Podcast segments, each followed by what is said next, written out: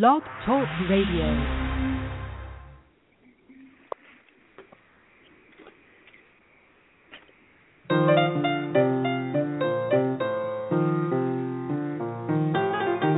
This is Creativity and Play. I'm Steve Dahlberg. And I'm Mary Alice Long. You can find us online and be notified of future shows at creativityandplay.com. Follow us on Facebook and Twitter at Creativity Play, and download archived editions on iTunes. Our guest today on Creativity and Play is Fran Sorin, author of Digging Deep Unearthing Your Creative Roots Through Gardening, a book that addresses gardening in the context of creativity and as a tool for joy and well being. As a gardening expert, Fran has appeared in numerous television features, and her Digging Deep gardening features are heard several times a week on CBS radio stations as well throughout the United States. She's one of the co-founders of the GardeningGoneWild.com blog as well. Fran Sorin, welcome to Creativity and Play. Oh, it's so great to be here. I love the name of your show. Thank you, and uh, I love the name of your book. It, uh, it, it fits, I think, what we do on this show by uh, d- digging deep into creativity and play, and uh, it's great to have such a wonderful metaphor today to uh, talk about this topic. And and I'm curious how you came to bring these two topics of creativity and gardening together, because you, in addition to what we said in the opening short bio, you you've been very involved in media and you uh, are a creativity and gardening expert both, and in ordained minister yeah, you know, and it's, involved in community yeah. work. And, Yeah, lots of stuff like all of us. I think when you, you know, when you're all of us are creative. That's number 1. I mean, as you all know, and it's just a matter of accessing it. And for me, I was really really lucky, Steve, as I was telling you and Mary Alice earlier that I started playing piano when I was 5. And little did I realize by age eight, I was one of those kids that just loved it, loved doing my scales, and I'd be home after school practicing. And I was getting into peak experiences. I was do, having what Maslow called peak experiences. I'd be sitting at the piano crying and sobbing and playing, but it was beautiful. It was really rapture. Yeah, and I never understood it until I got older um as a college student studying Maslow or high school and then appreciating the creative process. I studied it in uh, at the University of Chicago with Erika Fromm, who was my mentor. But the bottom line is, when I got into gardening, and I, I was self-taught. I mean, I learned, I apprenticed, I took courses, but everybody I got into the media, I was teaching people because when I become passionate about something, I get into it full-heartedly, wholeheartedly. And everybody was saying to me, Franny, you have to write a book to become an expert. And I'm thinking, what? No, I don't. I, you know, I do want to write a book. I mean, that's crazy. I was on national TV. What did I need to write a book for? But one day, I got to tell you, so I resisted, resisted, Steve and Mary Alice, and one day I'm on all fours in the garden. I go, oh my gosh, this is it. It's all about peak experiences and the creative process. And it just kind of unfolded for me and it became a really a true delight to write the book because it was something I was passionate about sharing the message about how to use gardening as a creative as a conduit to access your creativity. so, so give us some examples of of what that means, practically speaking, as, as people. Well, I, th- I think what happens. Okay, let me. Yeah, yeah, good question. I think what happens is we live in a world today of productivity. Yes, where people look at gardening magazines or whatever whatever it is we want to be as good as better than having it look a certain way versus focusing on the process and trusting our own instincts. So it's a matter of when you go into the garden and a lot of gardeners do it without even knowing it they become mindful. And they go into an altered state of consciousness when they allow themselves to if they use gardening as a tool um, to meditate and just go about doing their task quietly. It doesn't mean you can't be productive. So when you get into that zone of just digging the weeds and pulling up the weeds and noticing the uh you know the earthworms underneath and you're marveling you go into a state of how beautiful nature is it rips away all that kind of um ego stuff and and our it, it pulls us it's a transformative experience it pulls us into another way of being in the world and that is exactly where creativity occurs as far as i'm concerned one way that you can access creativity. Am I making sense? Absolutely. So, so Fran, I just stepped in. Oh, well, I just moved to a new home and mm-hmm. uh, joined the community garden, and so I'm digging in the dirt in mm-hmm. in that garden and also around around the house. Yeah. And you know, I love to play. So how you know, and in your book you talk about play as part of the process. So can you tell us about your take on play in the garden and how that leads to creativity and maybe a couple suggestions to try. Oh, that's a good question. Yeah, yeah. I I think when you go out with fixed ideas, first of all, for me, play is an attitude, and so it goes. We'll talk about the garden, but it goes way beyond the garden. Um, you can meet a person and in one moment know if they're playing, and it's the way you interact with everything in life. So if we go back to the garden, and you go in with a very very fixed notion of what needs to be done. There's a rigidity and and one of the things that us gardeners are also known for are being control freaks. You know those gardens where you see everything is neat and proper and it looks like a museum quality. And usually and it can be a beautiful garden. For me though it lacks soulfulness and playfulness and movement.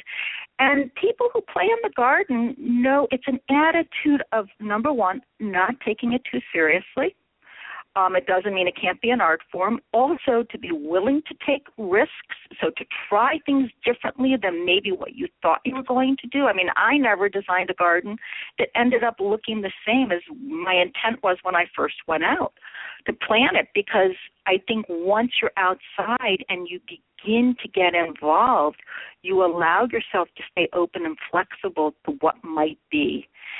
So for me, that's part of being a playful attitude of um, being willing to be lighthearted, but also um, impish and to take what's there and and then move with it in the moment. A lot of it is, you know, to me, play and improvisation go hand in hand to a great deal. Yes, and so uh, what are a couple things that people in your book you, you have a couple things to try out what are a couple of suggestions? well, there are there are there are so many things. First of all, um, I I strongly suggest that everybody keep a nature nature journal. The first thing gardeners and non-gardeners, it doesn't hurt any of us to do, is to become aware um, and connect to all of our senses and begin to observe because even gardeners, a lot of us don't take time to observe. So it's taking the time when I say go on a nature walk or go in your backyard and get out there and take some deep breaths, slow down, and really get up close to plant material. And you know, when you take the time to look at a leaf or a tulip petal or a rose petal or whatever, put your face up close into a peony, it really opens you up to possibilities and you see things and experience things differently. So that's that's one very simple thing for gardeners and non-gardeners to do. Um, the other thing also, when you're planning a garden, I love for people to just start ripping things out. Now we have Pinterest, but um, what I used to do was rip things out of magazines, anything that appealed to me, and then just put them out and put them on a board, you know, a board to see, well, what did I come up with? What was my what were my likes and dislikes? And what was my what were my instincts telling me? That's mm-hmm. another thing. And then another big thing, which is the most popular exercise I do when I do workshops, it's called playing with flowers. And whether you buy flowers at the store or you cut flowers from your backyard, you just use rather than thinking I'm going to arrange these flowers, think in terms of playing with flowers. And again, don't go in with the idea of I've got to arrange them this way. Go in open to the opportunity of not knowing what you're going to do and pulling out different vases and containers and putting on that classical music and, or jazz or whatever, slowing down and using it as a time to play quietly and see what comes alive for you and experiment and it's the same in the garden mary alice i mean if you don't like something take it out or if it, it's it even if something is not um considered in style, like pink and orange flowers, but you want to try it. Well, why wouldn't you? Why wouldn't you play with that and do it? So my suggestion is for people who are used to following um, the tried and true path, start experimenting in your garden on small things. Take baby steps, and then that will lead to larger steps along the way. Thank you. I was thinking as you talked about getting up close to the rose petal, doing that this morning with my almost two year old with the the rose petals are not out yet in Connecticut, but the the roses are sending out tiny little shoots now, and I was very close this morning doing that. So it uh, struck me as a very good, real example. Um, but it's true, and, and and you know the other thing, Steve, if people, it's all of us. There's a big, um, if if any of your listeners are listening, they're not gardeners. This this idea that you have to put a lot of time into the garden, and people are intimidated by that. Well, that's just not true. Even somebody who can put in 15 minutes a day, again, it's that attitude of how are you going to use it um, to not only create a beautiful garden or a small garden, but to inform you in the rest of your life. And just taking the time to go out in the morning in your garden for five, ten minutes, whether it's weeding or just standing and taking in the scene and being surrounded by beauty. I mean, nature is a great elixir. It's it's a phenomenal way um, to be present and mindful and to let loose, to let go of our consciousness of all the things we need to do in a day. I was going to ask you sort of about this question you're talking about because some of the couple of the topics that you talk about are about letting go of control and helping overachievers learn to let go. Can you elaborate a little bit more on? Oh yeah, it's, it's really it's it's, it's yeah. I'm I'm sorry. so many people. No, no, go ahead.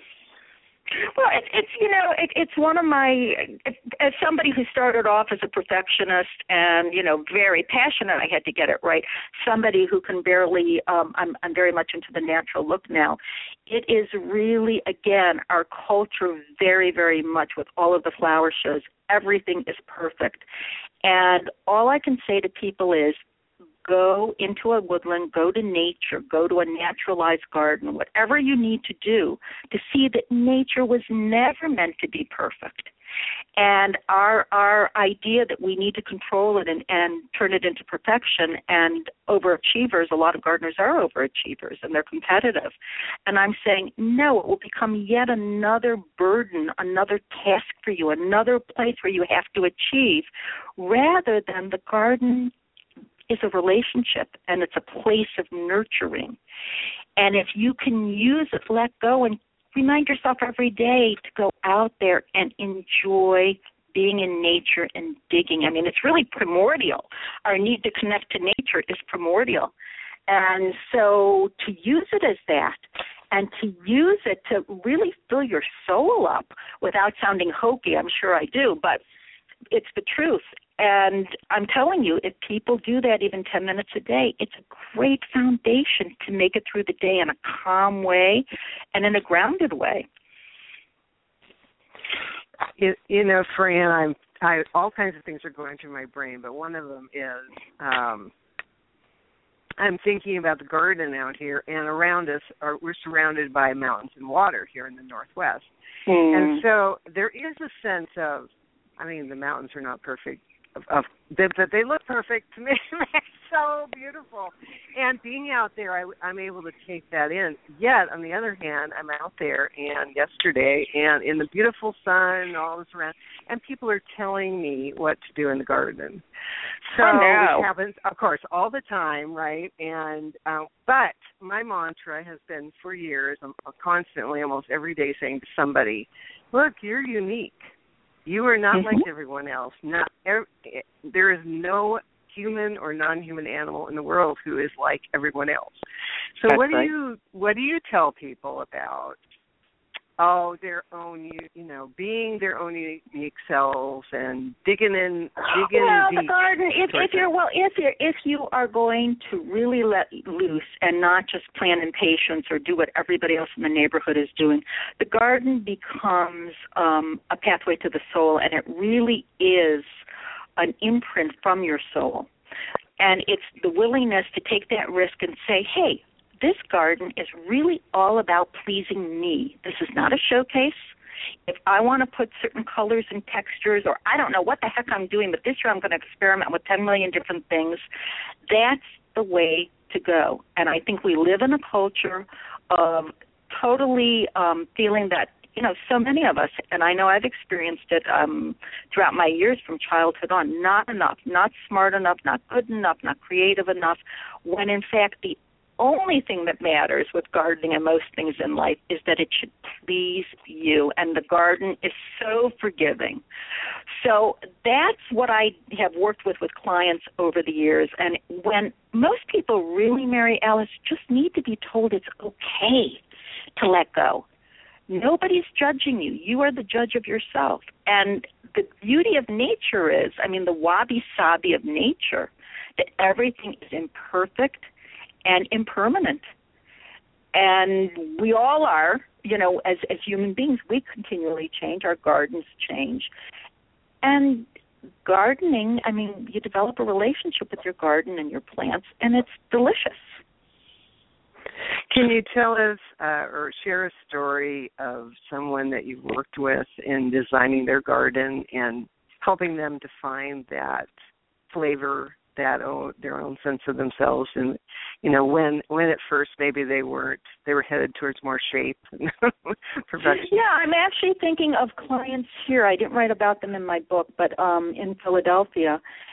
And uh she was they're both very creative as a couple and they lived on a block a, a city block in philadelphia in a neighborhood that was somewhat derelict. And at the beginning they were fighting left and right and they wanted to do it right. And then i just looked at them and i said you're both artists. Come on think about how you are susan when you're when you're doing your dance moves and jimmy when you're drumming or composing. And they both got into the groove of that mindset and they were able to work together. Each of them brought pieces of themselves to the garden and they were able to work together and transform what they thought it should be into letting it be what it was meant to be. And I think if you don't go in with preconceived notions, it makes life so much easier. And so, what does the garden look like?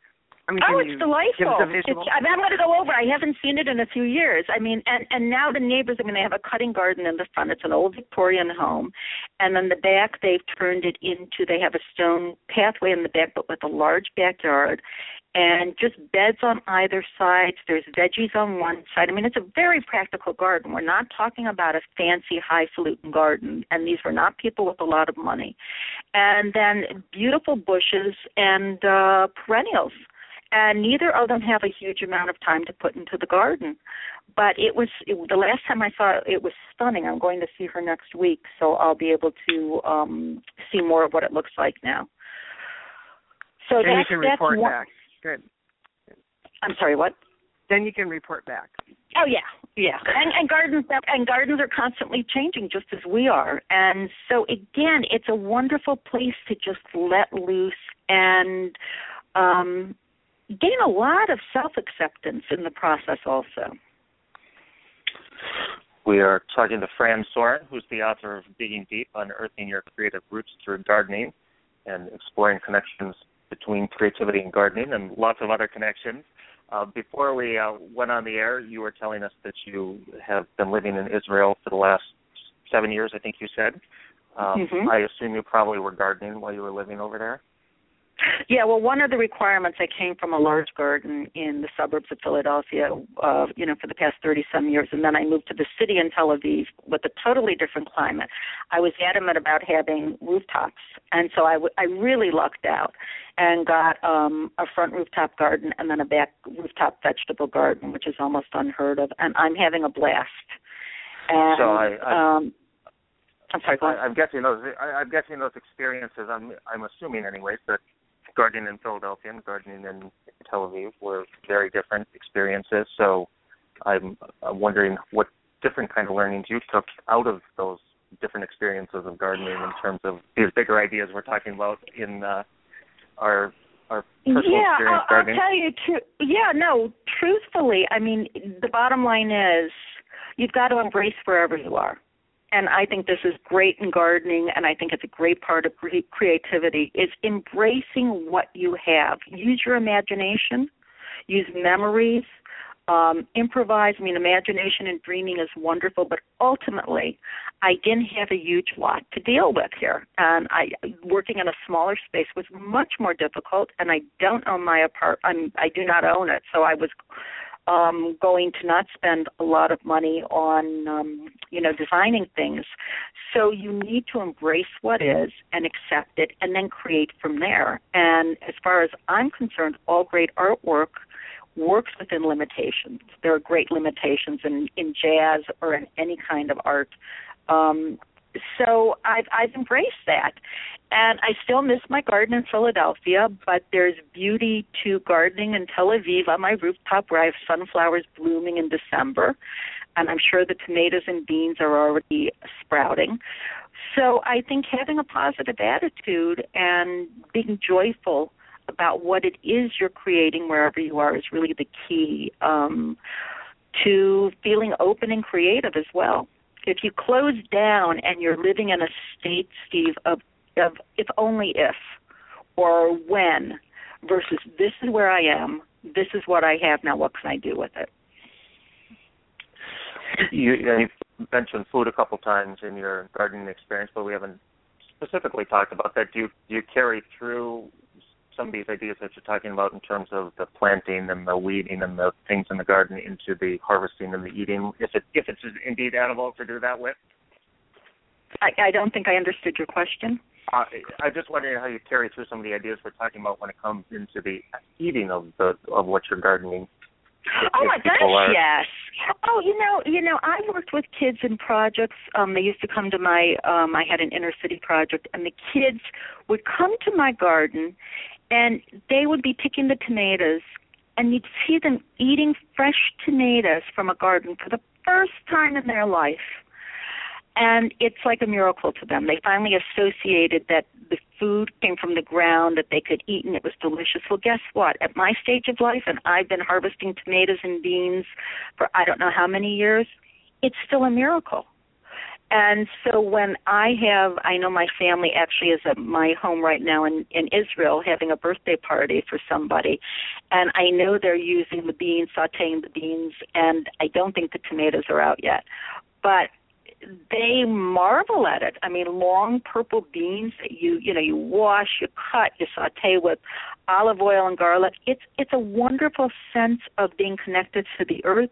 Great appreciation for food, and you're creating community. You know, when you garden together, and even when you don't garden, if you live in a neighborhood and you hand out veggies to your neighbors, it's delightful. Yes, the the garden right behind us. There's a um, some of the garden plots are devoted to our food bank, and so that's a nice segue into. I was wondering what you you thought about the connections between uh, gardening and community and how to create um, stronger, more playful and creative communities through gardening.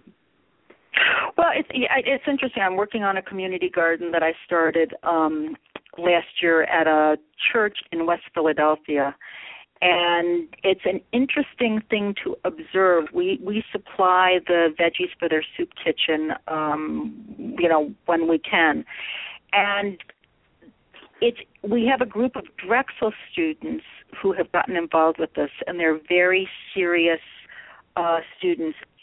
And for many of them, when they're in the garden, they talk about how it feels like they can play, and how, for the first time in their life in many many years, they feel like they're really being productive.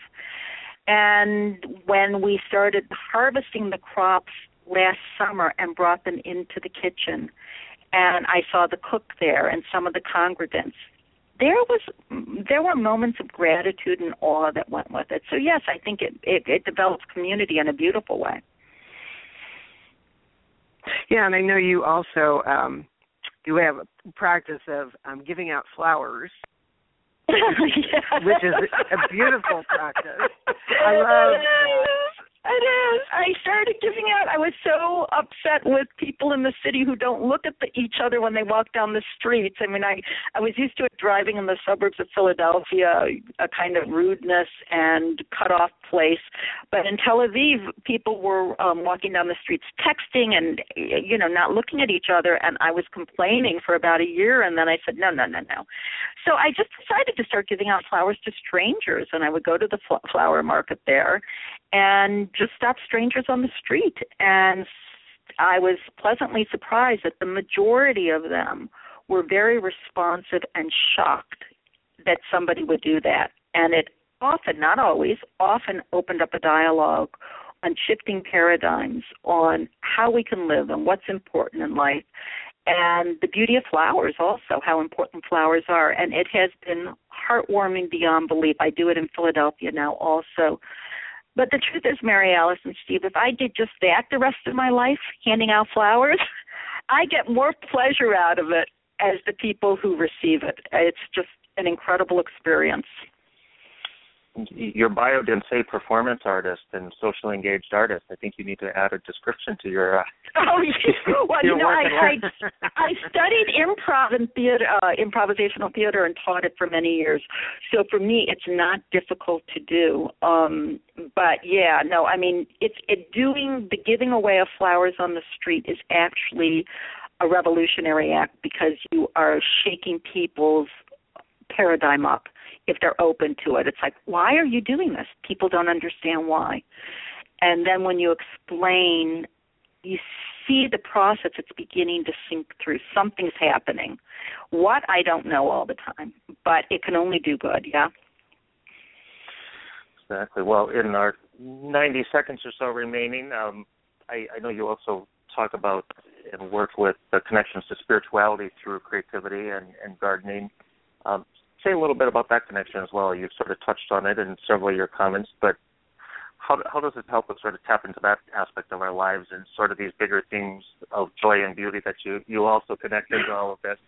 Well, I think I think what gardening does, I mean, when you're out in nature, connecting to nature, it's it really puts everything in place. We are just part of nature. When, or even when we, even when I use the term connecting with nature, that's actually incorrect. We are nature, and and it really makes our spotlight. We're so consumed, most of us, with our lives, our everyday lives, and when you're out in nature, man, what an equalizer that is, and what a place. I always say to people, you don't need to find God in I mean you can if you can, you know, whatever you call God, but it's right there in the garden. I mean, anything you need is in the garden as far as finding meaning, um, asking why, connecting with a sense of cosmic consciousness, um, something greater, creative intelligence, it's all there.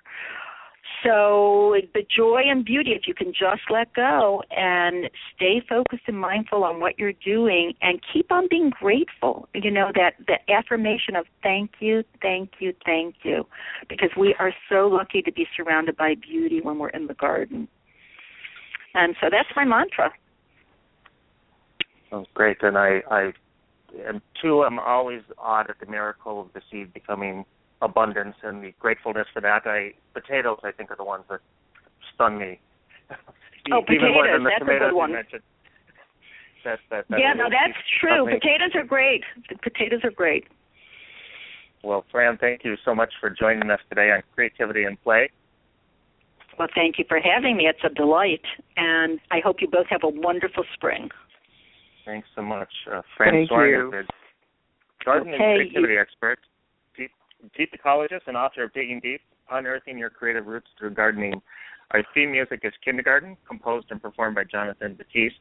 You can listen to this show and previous shows again, find more information about our guests, and sign up to be notified about coming shows at creativityandplay.com. And find Creativity and Play on Twitter, Facebook, and iTunes as well. Creativity and Play is a production of the International Center for Creativity and Imagination in partnership with the National Creativity Network. I'm Steve Dahlberg. And I'm Mary Alice Long. Thank you, Fran, for being part of the cycles of our life.